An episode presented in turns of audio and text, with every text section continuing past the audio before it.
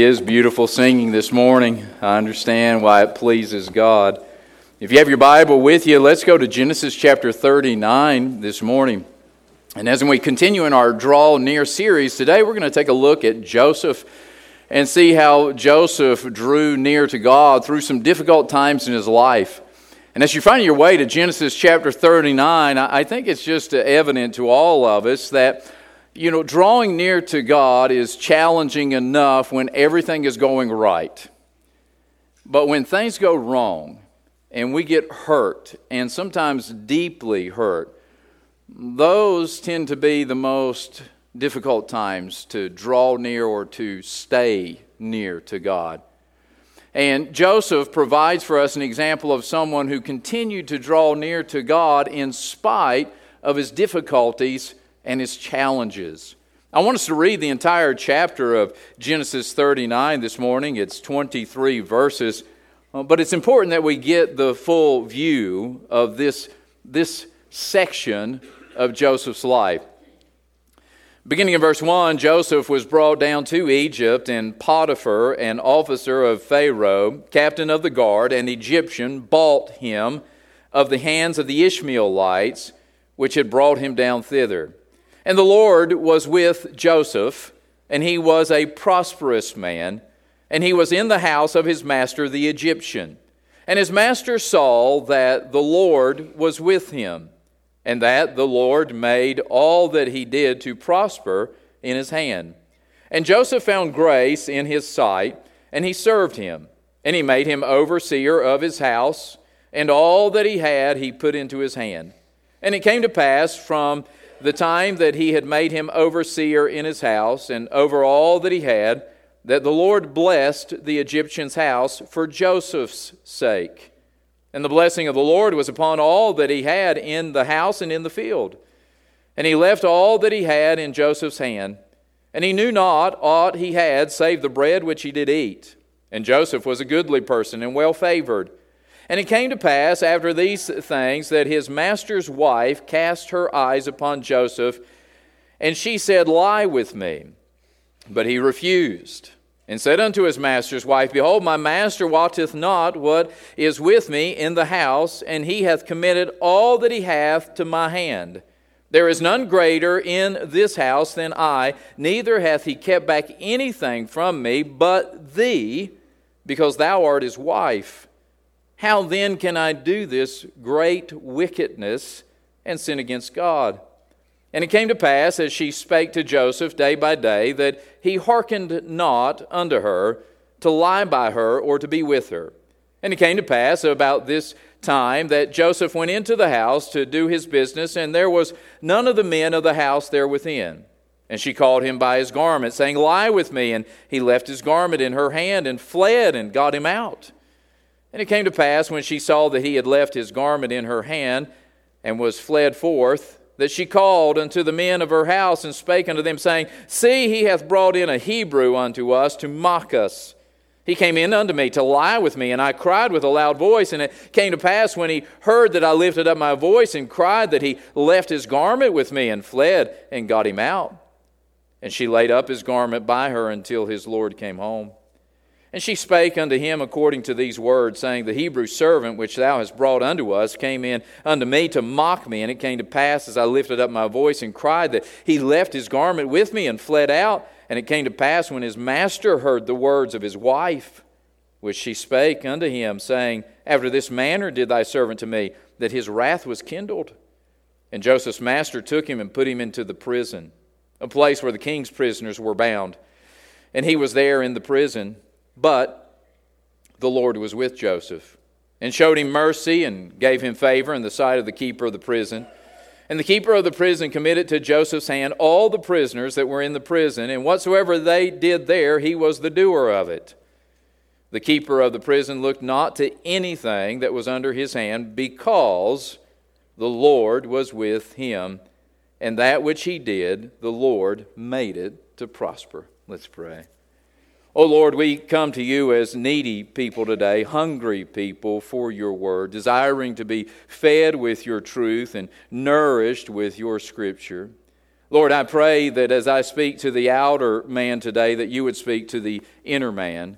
I pray that you would do that unseen work of convicting and convincing and calling and compelling. Lord, I pray that we would uh, draw deep from the well of Scripture today and that we would satisfy our thirst for truth. And Lord, that we, through the lesson of Joseph, might learn how that we can draw near and stay near, even in the most difficult circumstances of life. Lord, you know our frame, that it is but dust. You know our frailty. And so we pray and ask, Lord, that your Holy Spirit would energize us and enable us to be near to you each and every moment of each and every day. God, help me to deliver your word this morning with the authority that it has. In Jesus' name, amen.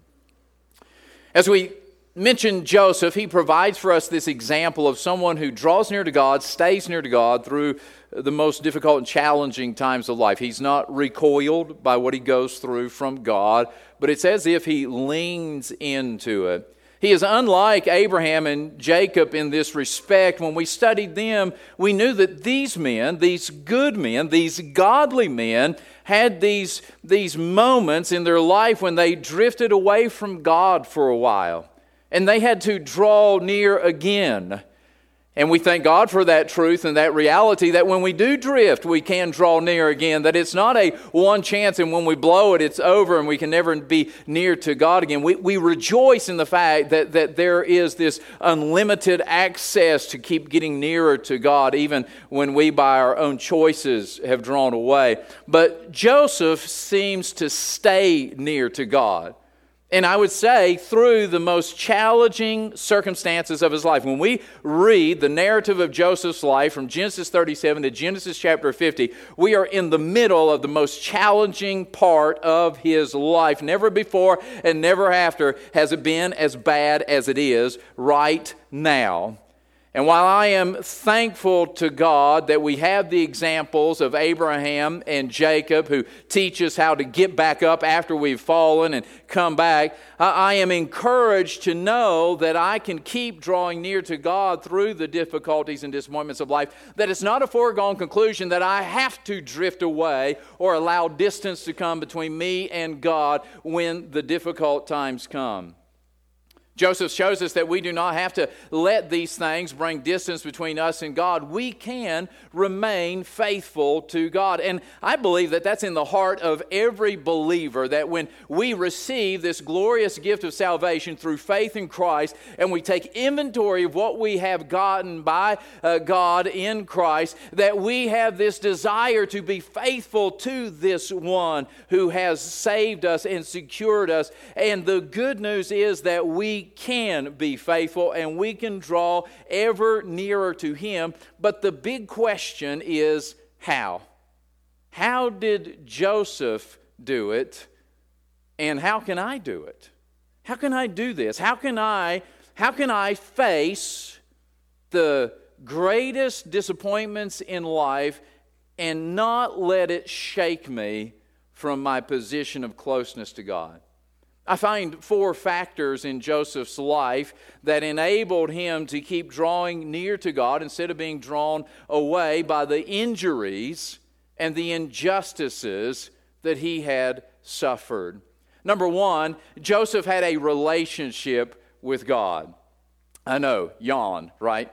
That, that's, that's how we hear things like that, unfortunately uh, we think, oh, sure, I know. We, we have a relationship, not a religion. I've said that to other people. I know what you're talking about. I, I've trusted Jesus. I have a relationship. But what I, I want to point out to you is that four times in this chapter, it says that Joseph, that God was with Joseph. Four times it says it in verse 2, verse 3, verse 21, and verse 23 that God was with Joseph. God was with him in this difficult uh, time in his life. And let me tell you something that, that is not accidental or incidental, that that phrase is repeated four times in 23 verses. God is trying to get a point across to us. How did Joseph stay near to God? Because he had a relationship relationship with God. That was the foundation that he was able to stand on during this rocky time in life. And this is evidence of a real relationship with God. Not just a lip service relationship with God, not, not just a cursory relationship, not just a superficial relationship, but a, a mutual relationship with God. You see, the fact is, every born again Christian could say, God is with me because the Holy Spirit of God came to live inside of you. But there's more to the relationship than that, isn't there?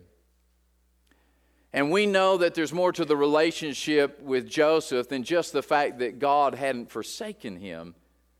I, would liken it unto the relationship that Enoch had with God. Remember when we studied Enoch and it said that Enoch walked with God? It was this mutual relationship where Enoch was seeking God out daily in his life. And I believe that Joseph was seeking God out daily in his life. Now, I want to build a case this morning, and I, I, I, want to, I want to say to you something that may be stunning, something that may sound like a, an oxymoron or a paradox. But before we think that we know the story of Joseph and are ready to, for the preacher to move on to something else, can I just ask you is it a possibility that the loss of Joseph's other relationships? May have contributed to the strength of his relationship with God? Where's he at? Well, the chapter begins by telling us that he's in Egypt. That's not where he's from. That Potiphar bought him as a slave from a group of Ishmaelites. And if you remember the story from chapter 37, Joseph's brothers devised a plan to betray Joseph, and they sold Joseph into slavery, and those slave traders took him down to Egypt and sold him to Potiphar. Joseph, we are told in Genesis 37, was 17 years old. And so he is a teenager still at the beginning of this chapter, 17, 18, sometime around that time. And do you understand that every relationship he has had in his adolescent life has been severed from him? How would you respond to that? Well, I can tell you this I, I know how most people respond to it. And this is where Joseph differs from most people that I've met. Instead of allowing that great betrayal and that great tragedy of broken relationships to drive him further from God, he allowed it to drive him closer to God. Can I pick that out a little bit? How many people do you know who have been hurt by betrayal in a relationship that begin to blame God? And they begin to back off on their journey of faith because why would God allow that to happen? And how could He allow such bad things to happen in life? And these were people who were supposed to love me and care for me. How could they betray me like this? Do you not think that Joseph had some of those feelings? Could you imagine being a 17 year old who has literally been sold into slavery and put on a wagon and shipped out, never to see your family again? By by your brothers or sisters. I dare say any of us has had that dramatic of a betrayal in our life. And when we have been betrayed in those relationships, the tendency is to blame them, to blame God, to get bitter, to get angry, to withdraw from those people, and mostly from our relationship with the Lord. But I can't help but think that it drove Joseph to God. Joseph was a Hebrew. Do you remember when his Hebrew brothers later come to Egypt, some 20 years later, how they have to speak to Joseph? Does anybody remember how they communicate? Through a translator. So I've got to factor in that I don't think that Joseph spoke Egyptian when he went into Egypt. So here's another element to the story. Not only has he been ripped, not only has he been betrayed by his brethren and ripped out of his family, now he is sent not into just a, a distant place, but he's sent into a, a distant culture where he doesn't know the language. I don't know if you've ever traveled outside the United States of America and found yourself in a place where they didn't speak English. But it is one of the loneliest experiences I've ever had in my life being in a country where I knew I couldn't communicate with the people around me unless I had a translator. And so I really believe that God took that in Joseph's life and he used it for Joseph to cling to him because you know who hadn't left him? God. You know who still spoke his language? God. Do you know who he could talk to when he couldn't talk to anybody else? God. Do you know who loved him when he didn't feel loved by anybody else? God. And Joseph, I believe, was strengthened in his relationship with God because of the severance of the relationships that he had. I know from my own experience that I have I've found this to some degree in my life. I, I've never said this in a sermon, but I've thought about it often and I've even talked about with my wife. As hurtful as it was for my dad to leave when I was seven years old, I'm not sure that my life would have been better if he stayed. In fact, I'm not sure that I would have gotten saved and answered the call to preach if my dad hadn't severed that relationship when I was a little boy. Because my dad was outspoken, opinionated against God. And he gave my mom grief all the time about her faith in Christ. And I could only imagine what impact that would have had on me had we stayed in the same home together. In another way, I think about when I got saved. I was dating a girl that I really liked when I got saved. In fact, the first time I went to church, I asked her to go with me. She went with me. But it wasn't long after I got saved that that old girl didn't want a Christian boyfriend, and she broke up with me. And it hurt at the time. I was young and I liked her, and things were going well, but she wasn't signing up for all of that. And looking back, I just wonder did God allow that? Did God use that to change the trajectory of my life? Would my story have been different if that had not happened? And I know for a fact that it is because God gave me my wonderful wife, Melissa, and our three sons, and He's allowed me to be in ministry today. I'm just telling you that these things that happen to us in life, these injuries, these injustices, were they wrong? Yes, you can't justify what Joseph's brothers did. But we can allow those broken relationships to bring us closer to God, not to push us further away. God is not to blame when relationships go bad. He's the only one who will never leave you or forsake you. Listen to these verses from the Psalms and take encouragement in this. I, I know that there's people in this room who've been hurt by uh, severed relationships, but listen, Psalm 73 25, Whom have I in heaven but thee? And there is none upon earth that I desire beside thee. Psalm 27 10, When my father and my mother forsake me, then the Lord will take me up. Isaiah, speaking for God, says, Can a woman forget her nursing child that she should not have compassion on the son of her womb? Yea, they may forget, yet I will not forget thee. Behold, I have engraven thee upon the palms of my hands. And that's a much more powerful verse in light of the New Testament. Isaiah prophesied 700 years before Jesus lived and died. And it was no accident that when Jesus died, they pierced his hands and his feet and they nailed him to a cross. And the Bible says that he bears in his bodies the mark of his death. In Revelation, we see him as a lamb that was slain. The only earthly thing in heaven is the scars of Jesus. Why? Because they are a perpetual testament to the relationship and the love that He has for you. And I, am telling you, when your relationships go bad, it's not God's fault and it shouldn't cause you to back off. He ought to be the one that you run to. And I believe Joseph ran to him. Number two, second factor, Joseph had a revelation from God.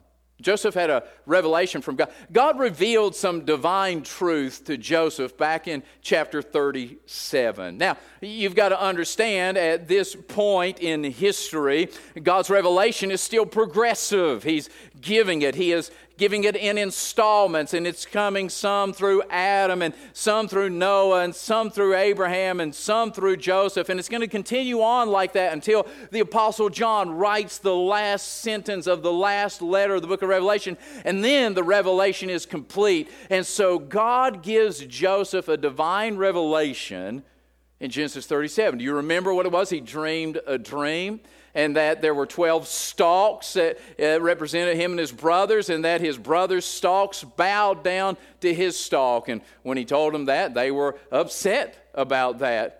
And in case Joseph was having some doubt about what his dream was or if it was from God, God sent another dream to him uh, that he was a star and that his other 11 stars bowed down to him. And so did the sun and the moon, representing his mother and his father and his 11 brethren. God gave Joseph a revelation and this revelation that God gave Joseph built his faith in God. He has heard a word from God, he has seen a revelation from God. Not only did it do that, it reinforced God's love for him. God is telling him, I love you, and I'm going to do something with you. And not least of all, it is revealing God's plan for his future glory. Joseph, I've got something in store for you in the future. It may not be seeable right now, but it is on my eternal calendar, and I am going to bring you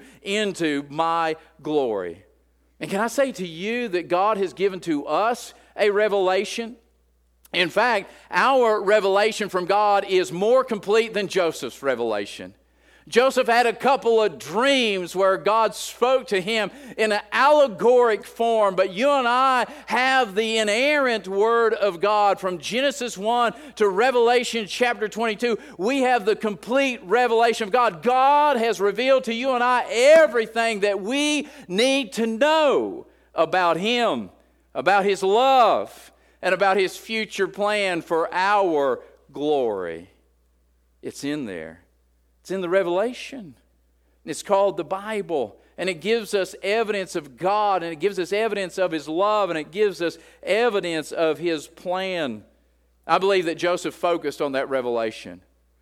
I, I, can't, I can't get away from that. Even though it's not explicitly stated in the text, I can't help but think that this young Hebrew man who is stripped out of his homeland and away from his family, and he's taken into a foreign land, he's all by himself, and he's trying to navigate and figure out why his God would do this. If they are the chosen people, if he's the heritage of Abraham, Isaac, and Jacob, why would God allow him to be sold down into Egypt? And he had to look back and say, What did the dream mean?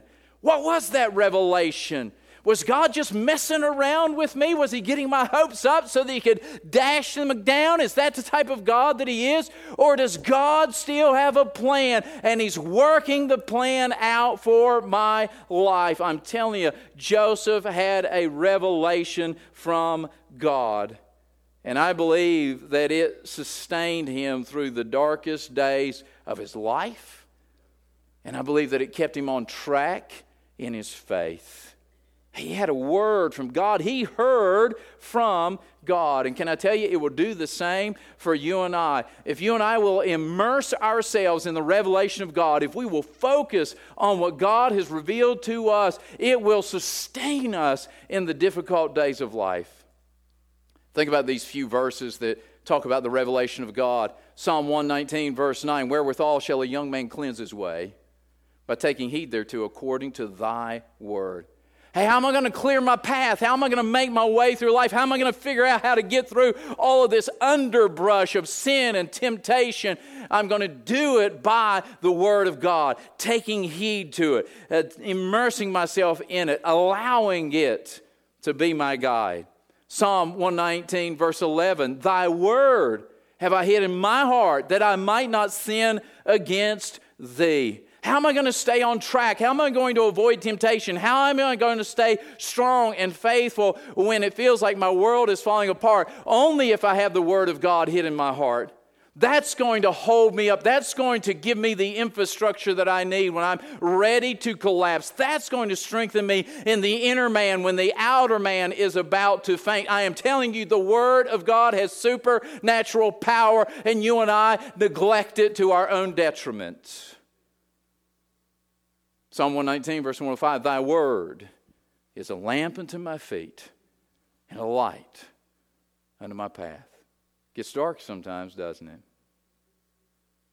How am I going to find my way through the darkness? Only by taking heed to the revelation of God. I'm so glad that that was written in 1000 BC. And he didn't say, God's given me a spotlight. Because that's not how the Word of God works. He didn't illuminate the whole path, the lamp illuminates the next step. And as you take the next step, guess what? You've got light for the next one. And as you step into the light, there's light for the next one. It's a lamp. And if you and I decide that we're going to stay right here, well, I don't know what's out there, it's dark outside of that light, I can't see what's in there, then guess what? You are not drawing near to God. You have to step out into the light and step by faith. And as you do, the way is illuminated to draw nearer and nearer and nearer to God. Matthew 4 4, Jesus said, Man shall not live by bread alone, but by every word that proceedeth out of the mouth of God. Very few of us forget to go a 24 hour cycle without eating. In fact, fasting is one of the most neglected spiritual disciplines in the New Testament. Our bodies are programmed to need this nourishment. We need the protein. We need the fats. We need the carbohydrates. We need the nutrients. I mean, this is the fuel that keeps our muscles going. This is what helps our brain function. We, everything in our body knows that our life and our livelihood depend upon eating, and so we don't go a day without it if we can help it. But how many of us are on an extended fast from the Word of God? How many of us have let a lot of 24 hour cycles pass since we last ate of the spiritual bread of the Word of God? Let me tell you, friend, if you're malnourished spiritually, and then you run into one of these difficult legs of the journey, it's going to wipe you out. It's going to cause you to fail. It's going to cause you to faint. It's not going to allow you to keep running the race at the same pace that you had. We need to stay in the Word and we need to stay near to God. The third factor is that Joseph had a resistance to temptation. Joseph had a resistance to temptation. Because of the relationship and the revelation of God, Joseph had some resistance to temptation. As we know, we just read the story, Potiphar's wife is, is trying to entice Joseph. She's trying to tempt Joseph. Uh, she wants him to do something that is immoral. And I would say to you, but behind Potiphar's wife, there's a devil. Satan is targeting this young single man with a proven weapon. But Joseph put up some resistance. He put up some resistance. The Bible says in verse 7, 8, and 9 that she tempted him, that she asked him, that she used her words to invite him and to entice him. But he says there in verse 9, he says, How then can I do this great wickedness and sin against God? That's resistance to temptation. By the way, Resistance to sin is required to draw near to God. Can you hold your place right there in Genesis 39 and, and go find James 4? James 4. We kicked off our year this year with a study of the book of James. We launched out from James 4 8, that, that beautiful verse that says, Draw nigh to God, and he will draw nigh to you. And that's the promise that we have been clinging to. That's the promise we've been pursuing all year. We want to draw near to God and have God draw near to us. But can I invite you to back up and read James 4 7, which precedes James 4 8, and they go together? Submit yourselves to God, resist the devil and he will flee from you. Draw nigh to God, and he will draw nigh to you. I say to you, we cannot draw nigh to God if we don't resist sin, if we don't resist temptation, if we don't resist the devil. If we put up no resistance against those temptations, those temptations are going to draw us away. James 1:14. But if we put up just a little bit of resistance, it's amazing. James says the devil will flee, he'll run away, and you and I will be able to draw near to God.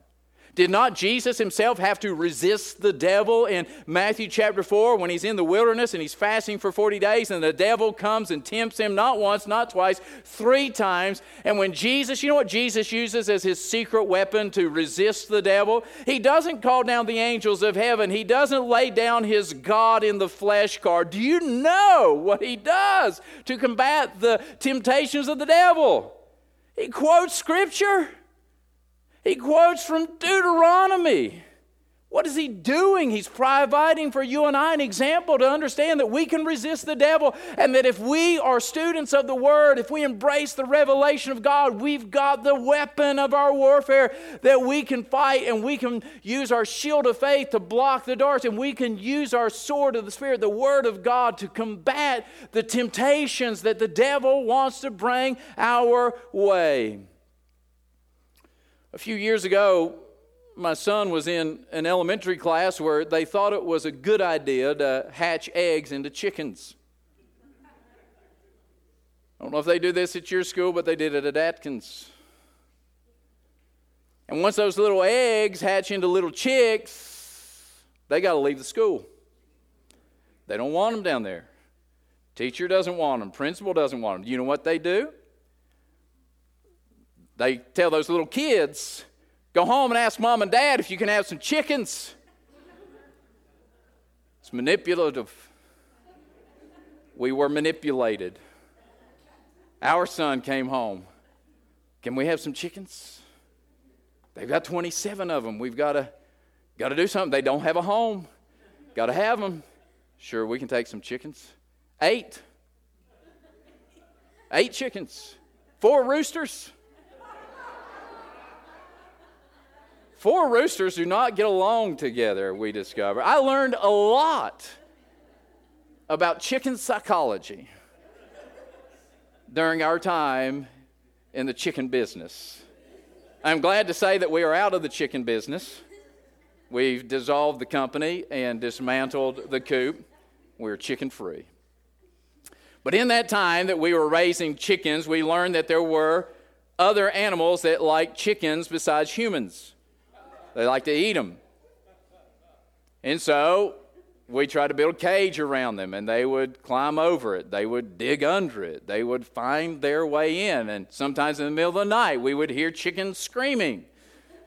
We would run out in our pajamas to try and chase away a raccoon or a possum or a skunk.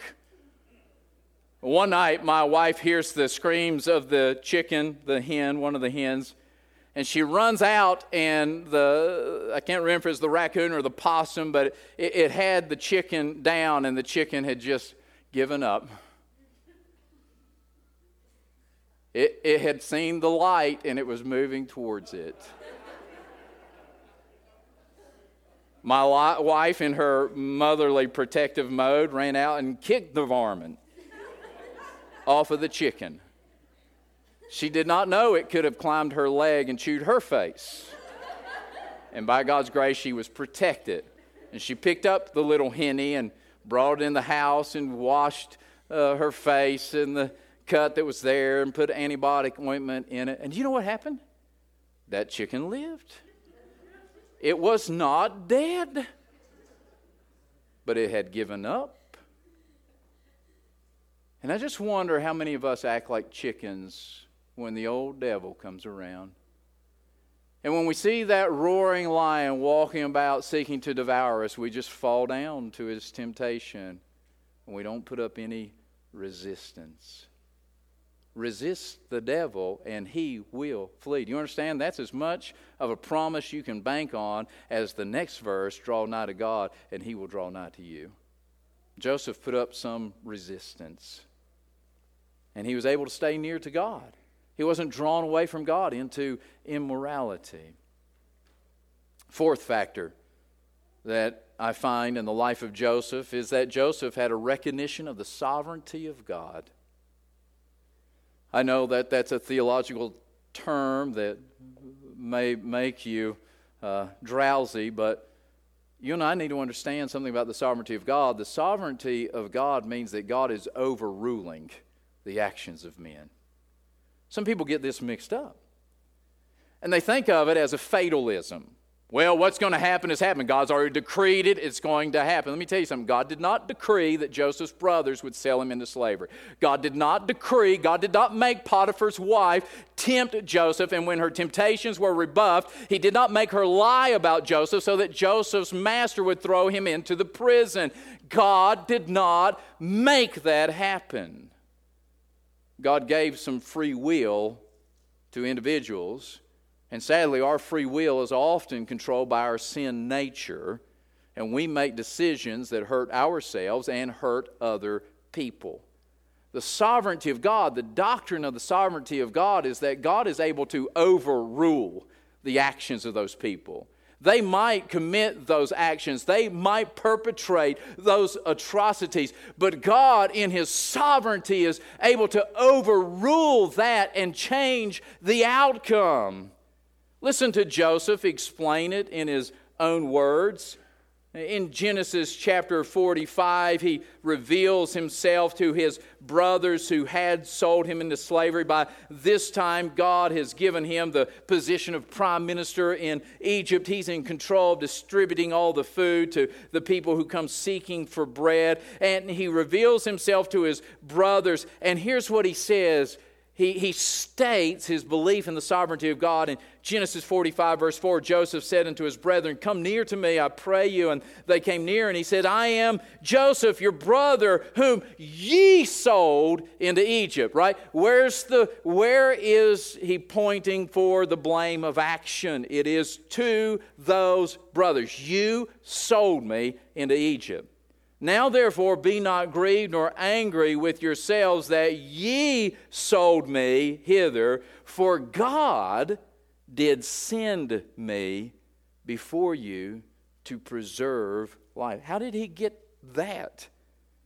He got it from the sovereignty of God. You see, God overruled those brothers.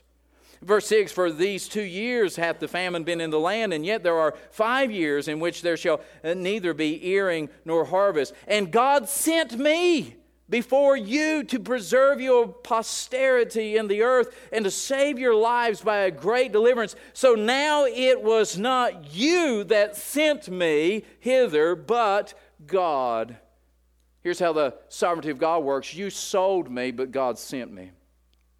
You had evil intentions. You wanted to kill me, and selling me was the only way to ease your conscience and getting rid of me forever, but not having my blood on your hands. And you sold me, hoping that you would never see me again. But Let me tell you something God overruled your actions, and God sent me down here because He was going to elevate me to this position so that I could save my family and sustain the promised lineage of God to bring the Messiah into the world. And and that is how the sovereignty of God works. And again, I would point you to Joseph's own words because years later, when Joseph's dad dies, his brothers are worried. Now, dad's dead. Joseph's really going to get back at us. He didn't really mean what he said. He's been holding a grudge this whole time, and he's about to unleash the fury. And in Genesis chapter 50, verse 17, it says, So shall you say unto Joseph, Forgive, I pray thee, the trespasses of thy brethren and their sin, for they did unto thee evil. And now we pray thee, forgive the trespass of the servants of the God of thy father. And Joseph wept when he spake unto him. And his brethren also went and fell down before his face. And they said, Behold, we be thy servants. And Joseph said unto them, Fear not, for am I in the place of God?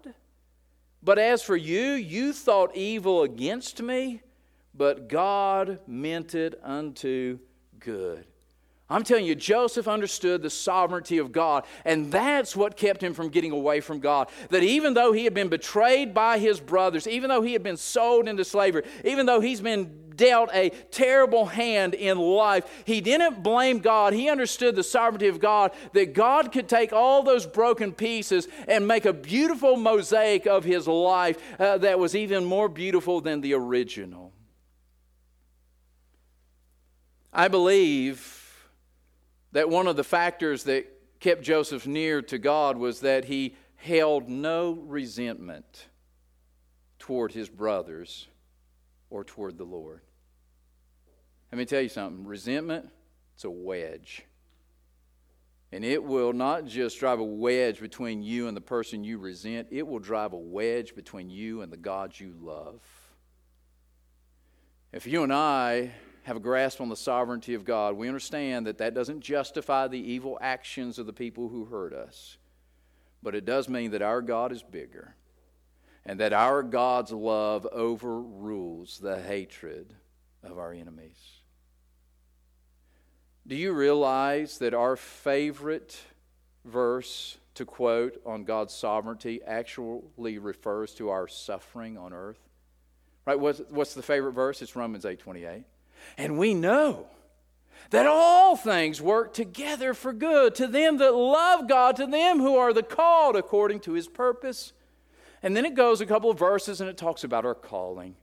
And it talks about how that calling is sure and how our future is settled. And it reminds us of the love of God. If He didn't spare His Son when you were an enemy of His, how shall He spare any good thing from you now? But can I read the context in which it's given? Because it goes on to say this Who shall separate us from the love of Christ? Shall tribulation or distress or persecution or famine or nakedness or peril or sword? Listen to this next verse. As it is written, for thy sake we are killed all the day long. We are accounted as sheep for the slaughter. Nay, in all these things we are more, more than conquerors through him that loved us. We fast forward through verse 36. Rarely do we hear a sermon that exposits that verse. We put the focus on all things working together for good. We put the focus on nothing can separate us. We put the focus on we're more than conquerors. But in that text, he's saying, hey, look, you might be lined up like sheep for the slaughter. You might lose your life in following Christ. But know this it will not separate you from me or from my love. That's a good God right there because He is preparing you and I for what we're going to face in real life. He's not selling us this fake plastic version of Christianity that if you love me and accept my Son, I'll make everything peachy and rosy and you'll never have a bad thing happen in your life. He says, Look, the bad stuff will come. There is a real devil, there is sin loose in the world. You might suffer some things, but know this I am overruling and I will make it work out for your good and for my glory. If you want to draw near to God like Joseph through the difficulties of life, then you must have a rock solid belief in the sovereignty of God. Would you bow with me?